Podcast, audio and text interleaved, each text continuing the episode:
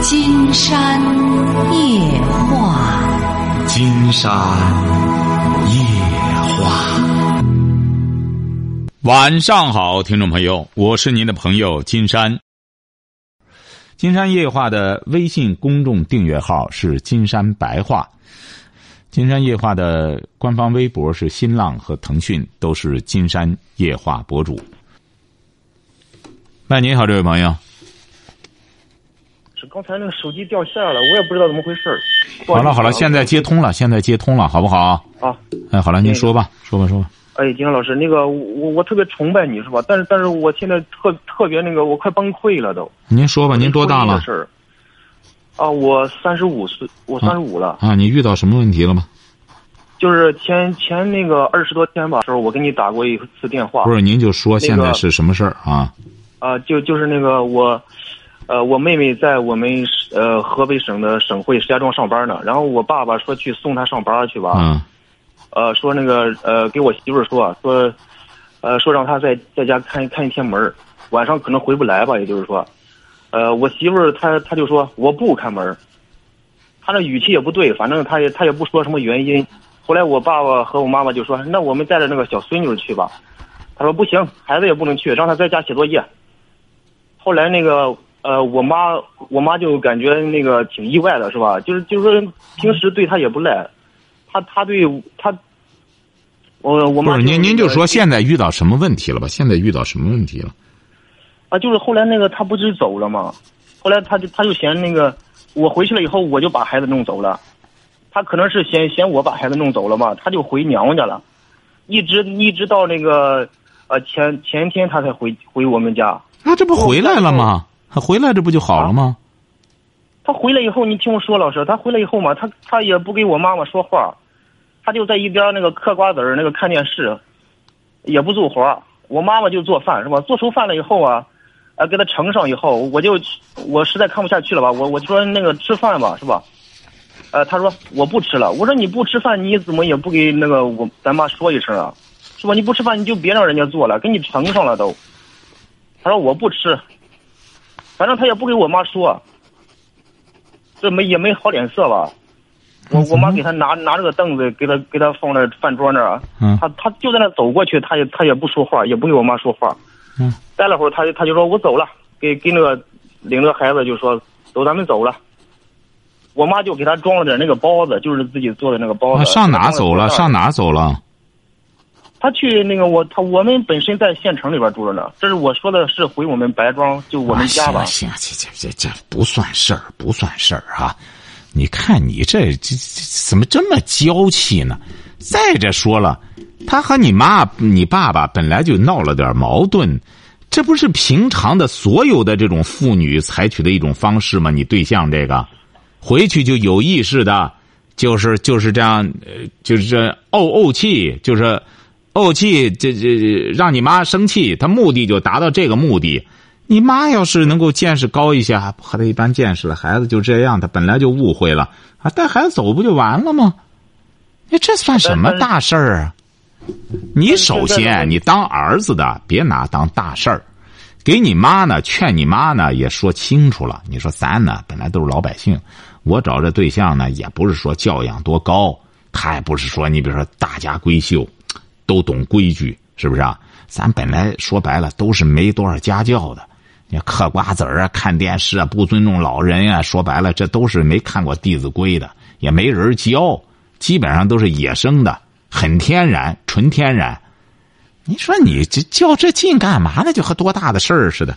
你就他回来之后，你悄没声的回家给你爸妈熄熄火，就这么个玩意儿。你看我就找这么个人怎么办？要不然我孝敬你们。我马上把他休了，我和他离婚，你们乐意吧？哎，你们又不乐意，哎呦，我和他离婚，这个娘们儿我不和他过了。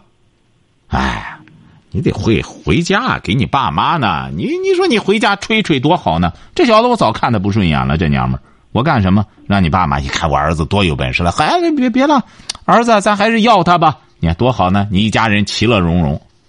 哎，你对象还以为生气，还以为胜利了，回到家里带着孩子，其实你们一家人在这里。是不是啊？你们已经胜利了，就这么简单就成啊！记住了哈，你这个媳妇呢，你别对她要求太高，人家本来就是个外人你这个家里呢有你这个孝敬儿子，你爸妈就得知足了。还有什么问题？哎，老师，那个那那事情不是那么简单。他他平时他就是在我到我们家不是十多年了吗？我那个一直他就就这个样。那你打算怎么办呢？那咱更说回来了，你怎么办吧？要不然你调理他。是啊，你要有本事的话，很简单。我告诉你啊，不能这样。见我爸妈再这样，不行，这是规矩哈。不信，我就给你点颜色看看。哎，既然这样，以后不准到我家来了，以后不准你进门了。你能立规矩吗？立不了。你这一说，金山就说的更对了。十年都这样了，你一下能扭过来了吗？是不是啊？我我现在已经是那个忍无可忍了。我爸爸你忍无可忍，你能怎么着呢？你忍无可，你爸怎么着？你爸怎么着？我爸说那个他实在受不了了，就啊受不了，打算怎么办？你说，你先说。我爸说让我离婚啊，成，让让。那行，只要你爸有这个底气就行。你看，您还说你爸和他没啥事儿呢？行，对，哪里有压迫，哪儿就有反抗，很好。你是干嘛的？我是在医院里边是个收费的收费员。在医院收费员，你这工作还是不错。他好像也是在医院里的哈。他在医院里边，他后来他辞职了，他他在家歇了好几年了，老师。哦。什么都不干。啊，你是在镇上医院收费员哈？啊，对对对对。啊。有这个底气就行了，这不很简单吗？那这就更好和他谈了，很简单。不行，那我就休了你，很简单。啊，我今天我今天晚上就跟他说来着，我说怎么着？啊，说怎么着了？他他他说他说那个呃，他他也看不上我啊。那对呀，那这不就一拍即合吗？你俩连法院都甭去了，你俩直接就是协议离婚就行。那还有什么问题啊？这不一下全解决？你你好像三十来岁哈？我三十五岁了啊！是啊，正当年，对呀，你这属于这个，属于这个成品，正经八百的接近精品男人了，嗯，那这不他也看不上你。我我唯一舍不得的就是我那个小女儿，她哎，女儿是女儿，跟谁都是你们的女儿，不用你舍不得，你就要跟他妈的话。你也是监护人，他指定得你得拿抚养费，拿抚养费，你随时都可以和孩子见面。那他他他他万一不让我见了？他不让你见很简单，你可以不拿抚养费啊，不拿抚养费，他自个儿看着就行。我估摸着他不会这么傻，他本身没多少干什么，你这有什么的？再者说，一个女儿，他妈带也挺好，带着之后，哦，哎，你这样弄着，你到时候给他说好了抚养费，每个月什么时候交？我什么时候看女儿探视？这不很简单吗？啊！但是金山觉得呢，您这个事儿似乎是不该离婚。但是呢，你爸爸同意，你也同意，你妈也同意，这玩意儿一家人已经大多数了。金山即使这个你老婆也同意，你看你四口人全同意，就是金山不同意，那金山就少数服从多数，同意你们的。我跟你说。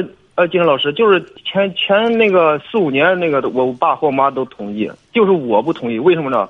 因为我感觉那个我舍不得孩子，就一直这么忍着，知道吧，老师？那个一直我忍着，我我我希望把他能改变了，但是他他就是改变不了。那不行不行，看来你爸妈呢也不是一一时之气，因为你对象呢，我觉得人家也是挺不容易的，因为人家说说看不上你，他根本看不上你。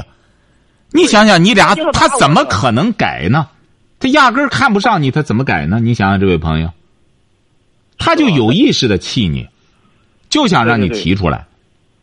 对对，他就是那个意思，我感觉。对。然后呢，然后他爸妈吧也是那样的人就是就是反正就是跟他的闺女站在一块儿，然后。对你这个事儿啊，我觉着啊，看来真是冰冻三尺了。这次要记住了哈，真要离婚的时候，我给你提个建议。一定要好说好散，就告诉他呢。其实呢，你说你很不愿离，但是你确实配不上他。你说你这样呢，他愿意带孩子啊？他他他是肯定愿意带孩子啊！你要你要愿意带孩子呢，你就带着。我这边呢，我到时候抚养费我给你，我随时呢，到时候你这边有事儿，我照样来帮忙。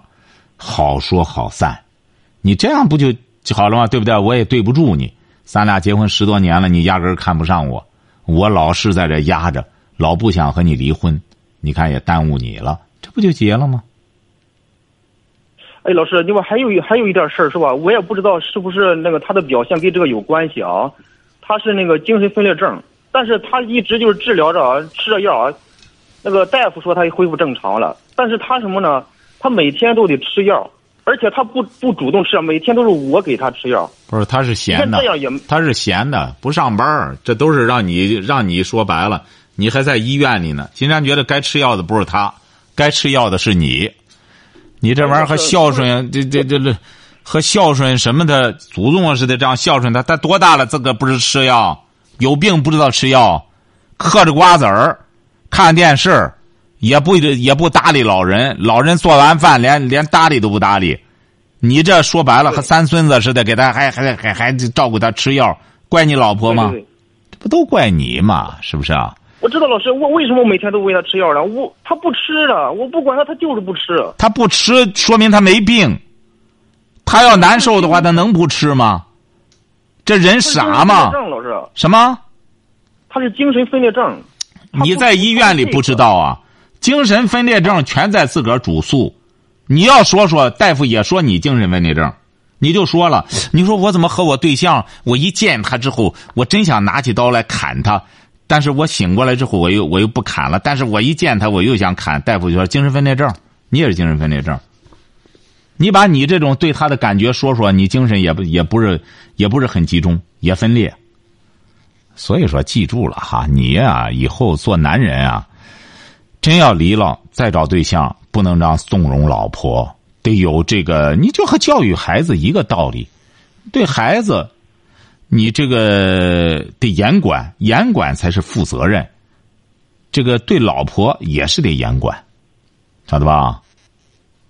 呃嗯呃，金山老师，我我知道，我的意思就是说我我我在不离婚的情况下，我能把他改变过来吗？改不过来。现在看来，因为他看不上你眼儿，就凭你这个魄力啊，改不了。啊，啊，你这个魄力不行。你看你你本身啊，我现在打他行吗？你瞧，把他打怕了。您瞧瞧，您您瞧瞧，您您您还打他呢？我估摸他得揍你，你不相信你试试？他指定你你动手对我们打过好几次，每次都是他他把我打了，因为什么？他那种人下手特别狠，哎对菜刀了就就能砍人，对知道吗？就那种。对他打完了，他还不负不负责任，因为他精神分裂症。哎，对对对，他打了你没事儿，所以他早准备好揍你了，揍完你之后精神分裂症，哎，对不对？晚上一棍把你打晕了，然后你躺那儿了，来了之后精神分裂症早就有精神分裂症，精神病，那这个事儿可以不承担责任，你看他早准备好了，你还打他呢，你打他，他一刀砍你了，你最终他精神分裂症，他没事儿，你这是不是啊脑袋保不住了？记住了哈，你爸妈为什么会同意你离？老人不是逼到那份儿上，能同意吗？但是你呢，你这么懦弱不行，你这样，你这个老婆这么骄横，确实你俩再生活下去之后啊，能出事儿。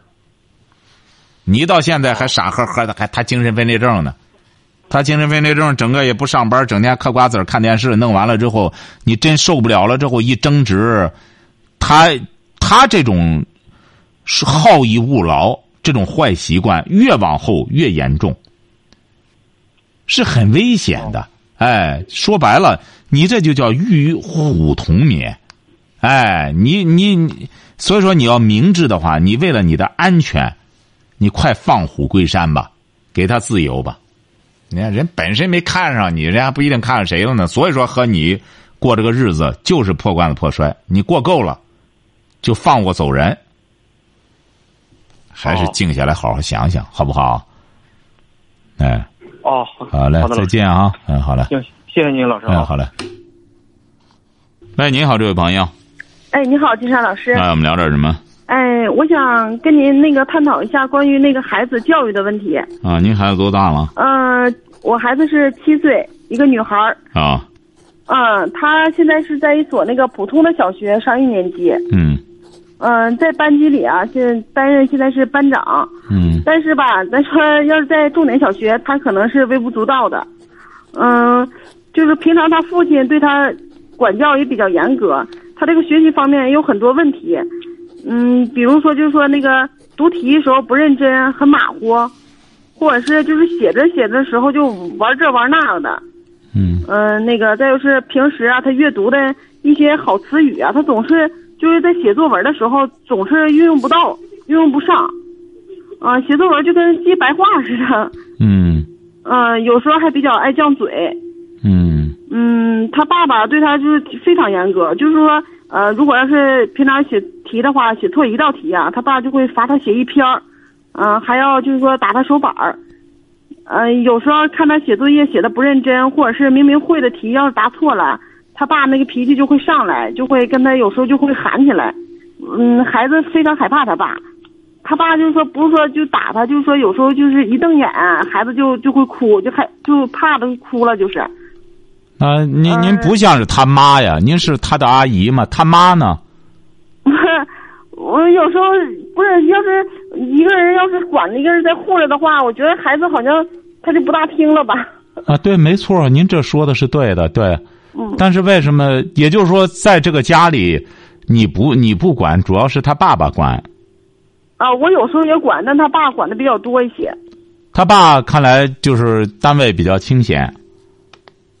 嗯、就是说孩子放学这块儿吧，放学之后，就是他一直就盯着。哦，嗯，可以孩子我孩啊子放学以后就是写作业，一直到嗯九点十点，几乎就是没有玩的时间吧。我觉得啊他爸爸在这方面做的挺到位，也很尽责了。嗯但是他忽略了另一个方面，嗯就另一个方面呢，就是他爸爸过分的机械了，整个就是机械化的来管学生，来管孩子。你别忘了，孩子是一个人，他除了严厉之外，他还得有慈父的一面。他不能让孩子见他就害怕，这个不行，这样就没有是非标准了。你比如说，我们要是在一个，您就说我们过去的帝王吧，就过去帝王让大臣，也不是大家都见他都在那里抖，都害怕，那谁还给他干活？大家见他都害怕，最终大家害怕的是规矩，不是害怕这个人。你得这样才行，尤其是现代社会也是这样，大家怕的是法。不是说见哪个当官的，你看过去的时候，大家可能就是对官的意识特别干什么，现在大家都很淡化了，这说明我们这个社会非常进步了。为什么呢？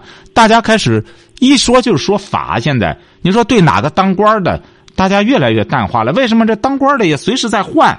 哎呀，这这不像过去一个一当一直当着，一说到哪个人了就他了，多少年下去还是他。现在你隔上过上一段就换了，为什么？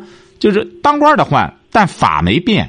规矩没变，您像他父亲啊，也是这样，可以给孩子建一些规矩，但是还要发挥孩子的主观能动能动性。你比如带着孩子，这个孩子写作文也是这样，眼中无物，怎么写作文啊？优美的词语也是这样。你比如为什么他所谓的西方的教育说发挥孩子的天性是指的哪一方面？就是到了周末的时候。带着孩子到大自然中去，让他看自然中的很多景物，然后这时候爸爸妈妈给他解读，或者在这个时候甚至让他想起某一段音乐来，这样启发他，孩子自然而然的他一种天性就释放出来了。你不能老让孩子在那个文字和课本里边每天都沉迷在这里边，才上一年级的一个孩子。我觉得，要是完全光完成那个字词什么的，错字是可以，该惩罚的惩罚，但是也要也要让也要开始探索孩子的一些情趣爱好，综合的去开发他的一种潜质。啊，他他父亲就是说，只是在学习方面对他比较严格，平常嗯、都是跟他都是互动比较好的，周六周日也是带他出去玩的，就是在学习管他管的比较严。那这有什么错？您是想夸夸他父亲吗？您觉得很对不住他，夸夸他？你说像我们这这么严的话，是呃对孩子方面，这是嗯这怎么说呢？就是说呃这种教育方式对不对啊？这没什么不对，学校也是这样的吧？你做错了事儿就得受受到惩罚，让孩子得慢慢的明白，父母做错事儿也得受到惩罚。你只要是你让他爸爸，包括你妈在内做错了，也得受到惩罚，大家都得遵守这个。你得这样才能，你俩不能因为你俩块头大，我能是打得过你，光这样，那你俩呢？你得让孩子心理平衡。哦，原来这规矩不光是对我们的，呃，不光是对我的，对家人都是这样。该吃饭了，或者今天你的值日，你该刷碗了，你该干了，那就是你干；该妈妈干了，就是该爸爸干了，都得这样。他爸爸敢管你吧？啊，对，我们就是说。我俩统一的一个意见就是对孩子这方面教育都非常严格，就是说一方说的话，那方就是不会，就是说袒护他。不是你不能光两个人一块合起来，就好像整治他似的，那他有问题。你看现在这么小的个小姑娘，打那是象征性的，不能老打，老打就不管事儿了。你这个判处死刑，这人判处死刑，砰一枪，这次先不打死他。这下次再弄打打就不好使了，那谁也不害怕了。反正第一次打又打不死，判处死刑肯定一次就整死，他没第二次。所以说大家都害怕判处死刑。所以说对孩子也是惩罚一次，要让他你别到新加坡去说吐口香糖，哎，要受到惩罚。谁去了都讲那个故事。啊，美国人来了吐口香糖，再还打警察，打警察，最终警察把他弄警察局里去，给他一鞭子，接着皮开肉绽。都光讲这一个故事，没别的，背后里还不一定给美国多少好东西呢。一看，对不起啊，你看，哎，那老美来了，关键揍我们警察，你这边受得了吗？哎，指定是这样，嗯。嗯，那个金老师，我再想问你一下，你说这么大的孩子的话，他看书的话是看什么样的书比较好呢？他现在不都有那个，他不是上一年级了吗？对对，一年级结合他的那个语文课本最好了。语文课本他还有别的了。你比如说，这个时候上了一年级之后，你看你们家里，他爸爸管他也很严格，也很认真。一个是呢，你比如他课余时间让他看看这个，他就觉得很幸福了。你比如说，看看这个语文课本上涉及的那些，呃，或者一些那个呃作品什么的，这是一个方面。再就是给孩子阅读点童话故事啊，因为童话故事啊，它可以，呃，这个启发孩子的想象力。反正我总的来说不太主张他看现在的一些那种所谓的儿童文学作家写这些东西，我觉得不太好。就是还是那种名著的，因为过去的那种格林童话呀，包括伊索寓言呐，包括你的《三字经》里边的故事啊。中国这个古典文、古典这个古代经典呀，这些都很好啊。《弟子规》《弟子规》现在都是带着很多故事的，这里头都有很多故事。孩子这个时候啊，就多给他看些故事。嗯。那作品呢，慢慢的先由大人给他讲，哎，讲一讲，或者说哪哪哪个《红楼梦》里的一些故事啊，给他讲一讲。嗯。那个，我还想问你一个问题，建老师，就说在这个专注力不集中，你说我得我得怎么，就是说，嗯，引导他之类的呢？这个不用刻意引导，学习的过程就是一个专注力培养的过程。我们这些，你比如这人为什么要读书，一直读读读，读的整个过程都是培养专注力集中的过程。但是这个专注力啊，就是这样。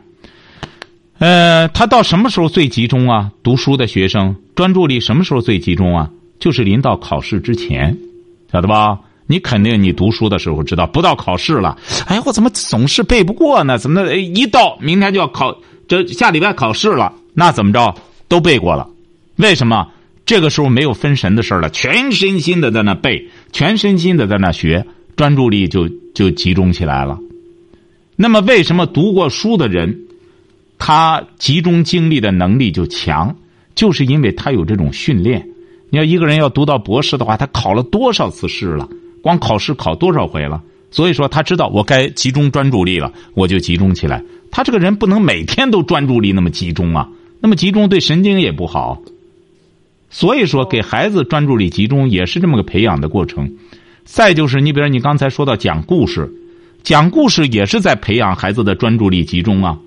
你讲的故事有意思，那么孩子指定这个这专注听专心听你的故事。你讲的没意思，当然他不听啊。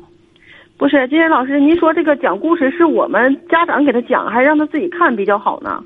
他这时候认字儿之后，当然你就也让他看，同时你们也得讲啊。他认不了那么多字啊。您这孩子，你比如说有些孩子上小学之前他已经认了一千多个字儿了，但是有些孩子不认识啊，好多字都不认识啊。人有些孩子上学之前汉语拼音已经都已经完成了，有些孩子还不会啊。我不知道您这个孩子现在的水准到多少啊？嗯，你们就是说拼拼音都可以，只要是书上带拼音的，他都能拼读下来呀。都能拼读，你就给他买那种带拼音的儿童读物啊。现在书店里多少都是带拼音的儿童读物嗯，对对，啊，那就可以啊。让他看了之后，然后你得让他看完了之后，让他给你们讲。你别你们不愿给他讲，那你得愿意听他讲。你孩子看完了之后没人听他讲，他也没有一个锻炼的机会，那他看起来也没意思了。嗯哎，你们得耐下性子来听他讲，听他讲故事。孩子讲的时候，认认真真的听，嗯认真听了得有反应，那么孩子就会，哎，下次你再给讲一个吧，那么他就会再看，晓得吧？嗯。哎，那个金山老师，你说就是说，对于孩子这块，他学习的时候，有时候遇到那个题，呃，他马虎了或者答错了，我和他爸这个脾气有时候不好，就立马就上来了。你说我我们怎么，就说你是不是这立马点上来，你立马上来不行啊！你这孩子这么小，你看我不是讲过吗？准备一个错题本儿，从小孩儿就开始准备，准备下一个错题本儿，准备下一个问题本儿，准备下这两个本儿之后怎么着呢？就开始给孩子问，哎，问孩子，你比如说这个。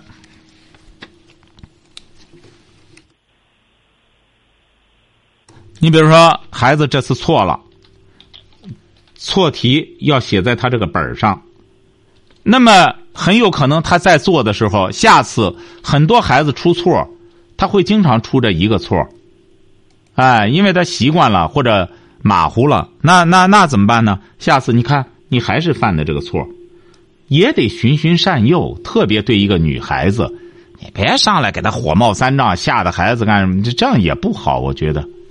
嗯哎，你得给孩子这样让他知道，你瞧见了吗？你反反复复在犯同一种错误，那咱要犯三次错误，就得怎么着？就得受到惩罚了。因为我们对大人还是再一再二不再三，对孩子就一次也一次就不行嘛。嗯但是话说回来了，你像撒切尔，我在我的好像选择里边，我举了撒切尔的例子了。我们一说外国，哎，外国的教育就说什么人家尊重天性啊，起小怎么着，不让孩子争第一，这纯属于一种，这纯属于一种误导。所以说我举了一个很典型的例子，撒切尔为什么这么优秀啊？因为撒切尔起小的时候，当然我们不要机械的套用这个。为什么好举英国人啊？他不是以这个贵族自称嘛？呃，这这个自诩嘛？所以说，英国人有的时候对女孩子培养也很注重这个。因为我们也是有一个有一个朋友，也是他和一个呃英国人结婚了，他是个中国人。到英国之后，他们必须再按照他们那个要求再举行一次，才允许他俩同居。为什么呢？以表示自己的，还是以标榜自己的规矩啊？您像撒切尔就是这样，我在里边例子，他爸爸妈，他爸爸就对他要求就是起小不能第二，说你为什么要第二呢？你必须得第一。那当然，像这种人说白了，全世界就这么一个铁娘子。你看，他就起小养成了一种争强好胜的习惯，就一定要第一。包括体育在学校里的这成绩，都很在意学校的成绩。哎，所以说后来你想想，他就有有这种很好的教养和这种品质。女孩子也是这样，慢慢的可以给她讲这些故事，鼓励她。不是说我上来我看完了我就去要求她去，你让她看看这些故事，再让她了解了解这个女性怎么回事儿。你看人家撒切尔多漂亮，年轻的时候比电影明星要漂亮，人家就不当电影明星去，人家要受良好的教育，要干什么？要从政，然后做官，然后嫁贵族。你看那个谁想嫁个贵族，一直没能嫁了。那个叫香奈儿，法国那个呃香水品牌的创始人，你看他一直也是想立志要嫁嫁贵族。哎，所以说这个女孩儿就是这样，起小的时候，不是说这个富养女儿，而是要让她养成一种自尊自贵的好品质。你比如给孩子培养这个，他要是有了这种自尊心的话。不用你们特意的怎么着，我觉得这么小的小孩儿，一方面可以严格要求他的同时，还是以培养孩子的自尊心为主。如果孩子有了这自尊心了，对自己本来要求就很苛刻，那么你们就可以稍微的就宽松一点总的来说，不是父母就那意思，我非得你看我在你身上就得显现出我的烙印来，就是我严管的结果。我是觉得，对孩子管好了，甚至他有了这种品质，也不要往父父母身上揽。你看，这都是我们管的，怎么着？不要这样，慢慢的让孩子化作他的一种自尊心。嗯嗯。哎，你比如说你们上班也是这样，我们现在很多很多人啊，就是他意识不到这一点，哎，老是在孩子身上老想贪天之功为己有，他就不晓得。你比如你在单位上当兵当兵也是这样。你当兵在在上司面前，你敢说哪次？呃，那那那事都是我搞的，不是当官的搞的，你敢说吗？哎，你肯定都得给当官。哎，天大话，那当官慢慢长了之后，就觉得，对，的确我的确厉害，我比下属要厉害。为什么呢？你看这事儿都是，哎，为什么？他就越来越有那种那种气势了。这种气势就这样起来的。哎，你不要，你就同样一个官，这个官小官和大官就不一样。这个大官这个气质什么不一样？为什么？就是长期的这种，越来这种自尊，慢慢越养成了。下属说白了，这这他他就这样养成的。你别一个组长，他就没这个。为什么下属整天和他瞪眼，和他干仗？他就就根本也没有那种尊贵的感觉。对孩子也是这样，慢慢培养的这种自尊心，就成成为他的一种自觉的行动，晓得吧？嗯嗯，好嘞，好嘞，嗯，好，祝你们培养孩子成功哈，好，再见，嗯，好的。好，今天晚上金山就和朋友们聊到这儿。